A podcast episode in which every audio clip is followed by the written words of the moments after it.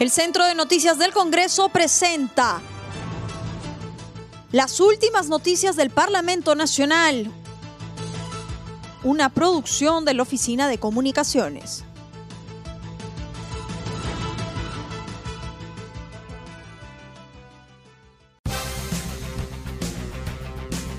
¿Cómo están? Los saluda Claudia Chiró, que hoy es miércoles primero de julio y estas son las principales noticias del Congreso de la República. Comisión de Justicia aprobó modificación a Código Penal referida al feminicidio agravado.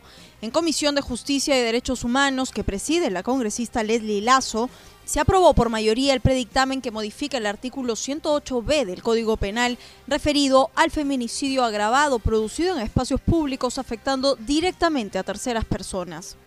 También se debatió y aprobó el predictamen recaído en el proyecto de ley que propone modificar el artículo 144 del decreto legislativo 767, ley orgánica del Poder Judicial, respecto de los votos conformes requeridos en las salas superiores para emitir resoluciones en materia laboral o de seguridad social.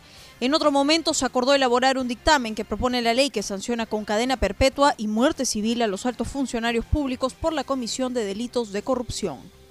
La Comisión de Comercio Exterior y Turismo recibirá mañana al ministro de ese sector, Edgar Vázquez Vela, para que explique la relación de empresas que accedieron a créditos en el marco del programa Reactiva Perú, vinculadas al comercio exterior y turismo, tales como agencias de viajes, guías turísticas, restaurantes, hoteles, artesanos del país y otros.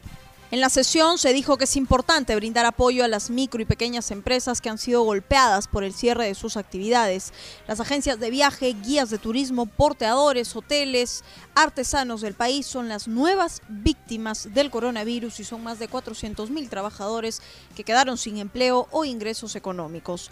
A la sesión asistió el gerente regional de Comercio y Producción de Lambayeque, quien explicó la situación de turismo en esa región frente a la problemática de la COVID-19. Precisó que en los primeros cuatro meses del 2020 las exportaciones han disminuido un 30.95% en esa parte del país a raíz de la declaratoria de emergencia sanitaria.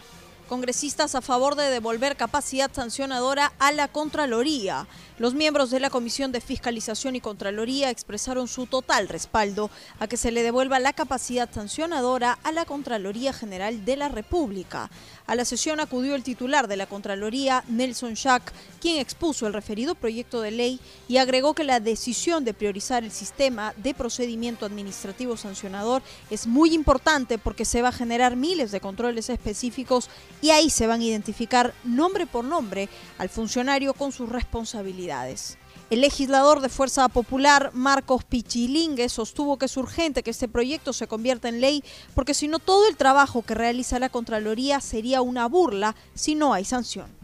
Por su parte, la legisladora de Acción Popular, Rosario Paredes, también coincidió con la iniciativa legislativa y consideró que es importante se logre sancionar la ausencia de planes y programas en la ejecución de acciones en los diferentes niveles de gobierno. El congresista Edgar Alarcón expresó su compromiso de que en la próxima sesión se pondrá a debate y votación el proyecto de ley mediante el cual se propone la ley que tipifica las conductas infractoras en materia de responsabilidad administrativa funcional y establece medidas para el fortalecimiento de la potestad sancionadora de la Contraloría General de la República.